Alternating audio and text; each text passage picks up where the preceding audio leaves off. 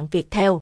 Chiều cao phụ thuộc vào rất nhiều yếu tố như di truyền 23%, dinh dưỡng 32%, vận động 20% và còn lại là giấc ngủ, môi trường sống. Cũng bởi gần như đáp ứng được hết các yếu tố này mà người phương Tây luôn có chiều cao nổi bật hơn hẳn khiến nhiều nước phương Đông nhìn vào phải trầm trồ, ngưỡng mộ. Môi trường sống thuận lợi cho phát triển chiều cao. Như đã nói, môi trường sống là một trong những yếu tố quyết định đến chiều cao của con người và người phương Tây đã có được điều này do các quốc gia châu Âu nằm trong vành đai khí hậu ôn đới, trong khoảng 2 đến 22 độ C nhiệt độ tương đối lạnh vào mùa đông và khá dễ chịu trong mùa hè. So sánh giữa các vành đai khí hậu, nền nhiệt ôn đới không khắc nghiệt như hàng đới và cũng không nóng ẩm như nhiệt đới. Mùa hè dễ chịu ở vùng Tuscany, Italy. Vành đai khí hậu này phù hợp cho sự phát triển vóc dáng của con người, bởi trong môi trường quá lạnh, khí hậu hàng đới, chiều cao không thể phát triển vì lý do trú ẩn tránh rét. Ngược lại, trong môi trường quá nóng hoặc nóng ẩm, nhiệt đới cũng không kích thích được tầm vóc của cơ thể. Áp dụng luật tiến hóa và chọn lọc tự nhiên vào giải thích, cho thấy môi trường châu Âu hoàn toàn phù hợp với lý thuyết của Charles Darwin. Thực phẩm đa dạng đảm bảo chế độ dinh dưỡng. Mặc dù khí hậu ôn đới có lợi cho phát triển vóc dáng nhưng chỉ trực tiếp tác động một phần rất nhỏ trong vấn đề chiều cao của người phương Tây. Nguyên nhân chiều cao phương Tây chủ yếu đến từ kết quả gián tiếp của nền nhiệt ôn đới mang lại, đó là thức ăn từ thảm thực vật và động vật của châu Âu. Tổ tiên của người phương Tây xuất phát từ khu vực phía Bắc lục địa Âu, Á, cư trú trên một vùng đất rộng lớn trải dài trên phần lãnh thổ của Nga và miền Bắc châu Á.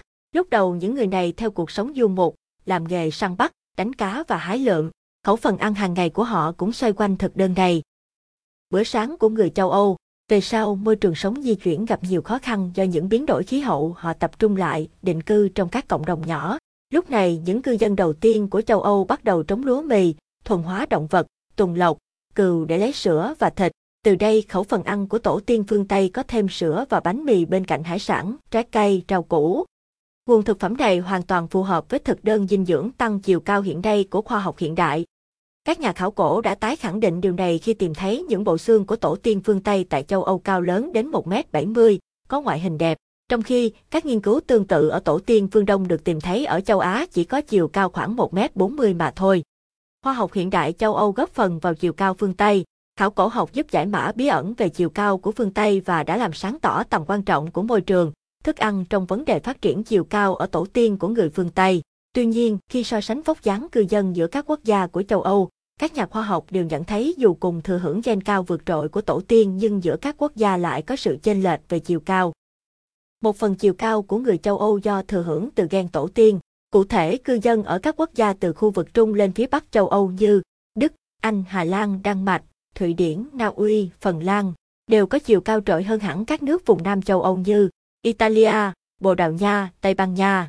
Kết quả nghiên cứu khiến các nhà khoa học hoài nghi về yếu tố khác tác động mạnh mẽ đến vóc dáng bên cạnh gen di truyền. Sau nhiều công trình nghiên cứu, các nhà khoa học đều thống nhất luận điểm khoa học hiện đại phương Tây góp phần không nhỏ vào chiều cao hiện tại của người phương Tây nói chung và người châu Âu nói riêng. Nền tảng khoa học hiện đại, kế thừa từ khoa học tự nhiên của La Mã và Hy Lạp cổ đại đã giúp châu Âu có những công trình, phát kiến hiện đại về mọi lĩnh vực từ kinh tế tới y học, dinh dưỡng, sức khỏe. Các thành tựu này quay trở lại tác động tích cực lên đời sống của con người. Kết quả, chiều cao được nâng lên gấp bội. Khoa học hiện đại tiên tiến góp phần không nhỏ vào cách tăng chiều cao của người phương Tây. Dù hưởng nền khoa học hiện đại chung nhưng do trình độ tiếp nhận, phát triển tri thức nhất định trong từng quốc gia mà cuộc sống, tầm vóc của cư dân trong mỗi nước khác nhau. Các nước có chiều cao ở châu Âu như Hà Lan, Đan Mạch, Na Uy, Thụy Điển, Phần Lan, Đức đều là các quốc gia có trình độ khoa tiên tiến và kinh tế phát triển, đứng top trong bảng xếp hạng các quốc gia có thu nhập bình quân cao nhất thế giới. Trong khi đó, các quốc gia ở Nam Âu như Italia, Tây Ban Nha, Bồ Đào Nha, trình độ phát triển khoa học và kinh tế có phần hạn chế hơn, vì thế chiều cao cũng có phần kém trội so với người anh em phía Bắc.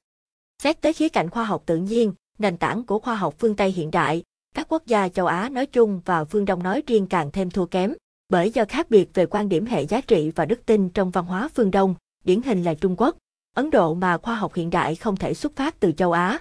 Mặc dù trước đó, đã có thời điểm châu Á cổ đại phát kiến các kiến thức khoa học sánh bước cùng với Hy Lạp và La Mã cổ đại. Thậm chí Trung Hoa đã tiên phong trong lĩnh vực phát minh ra giấy, thuốc súng, đi trước cả phương Tây. La bàn là phát kiến của Trung Hoa, song kết quả phương Tây vẫn vượt qua phương Đông về khoa học tự nhiên. Nhờ khoa học phát triển mà châu Âu có được những ưu thế vượt trội trong đời sống, vượt xa châu Á về nhiều mặt, trong đó có ngoại hình và chiều cao. Học phương Tây, người phương Đông đang cao dần lên. Châu Á không phát kiến ra tri thức khoa học hiện đại nhưng do chịu khó học hỏi từ châu Âu. Người châu Á nói chung và phương Đông nói riêng đã tiếp thu được các tri thức quan trọng này, không chỉ trong lĩnh vực kinh tế, sức khỏe mà còn trong cả vấn đề cải thiện chiều cao. Một số quốc gia châu Á có điều kiện tiếp cận sớm với khoa học hiện đại phương Tây như Hàn Quốc, Nhật Bản, Đài Loan, Singapore, đã có chiều cao vượt bậc tăng từ 1m55, ba thập kỷ trước lên đến trên 1m70, tính tới thời điểm hiện tại. Hệ quả này có được nhờ việc bổ sung dinh dưỡng, luyện tập và ngủ nghỉ khoa học theo tri thức nghiên cứu về chiều cao của phương Tây. Hàn Quốc có chiều cao đứng đầu các nước Đông Á. Các quốc gia phương Đông còn lại không có điều kiện tiếp cận sớm những nghiên cứu về chiều cao của phương Tây nên chiều cao của họ thấp hơn nhiều so với Hàn, Nhật, Đài Loan, Singapore. Tuy nhiên, trong thập kỷ trở lại đây hầu như các quốc gia châu Á đã nắm được tri thức quan trọng về chiều cao, và họ cũng đã thu được những kết quả về cải thiện vóc dáng nhất định. Với sự nỗ lực của chính phủ cũng như các cá nhân trong chiến lược cải thiện vóc dáng ở các quốc gia, trong tương lai, các quốc gia châu Á sẽ tiếp tục đạt thêm thành tựu về tăng chiều cao, rút ngắn khoảng cách, vẫn đang ngày càng xa về vóc dáng với các quốc gia anh em trong khu vực và với người bạn đến từ Âu, Mỹ. Theo đó, để quá trình phát triển chiều cao diễn ra tốt hơn, người châu Á có thể bổ sung thêm thực phẩm bảo vệ sức khỏe hỗ trợ tăng chiều cao của Mỹ. Lưu ý nên chọn sản phẩm đã được FDA Hoa Kỳ chứng nhận lưu hành tự do tại Mỹ và được cơ quan quản lý nhà nước tại Việt Nam cấp phép lưu hành toàn quốc để đảm bảo hành trình tăng chiều cao hiệu quả.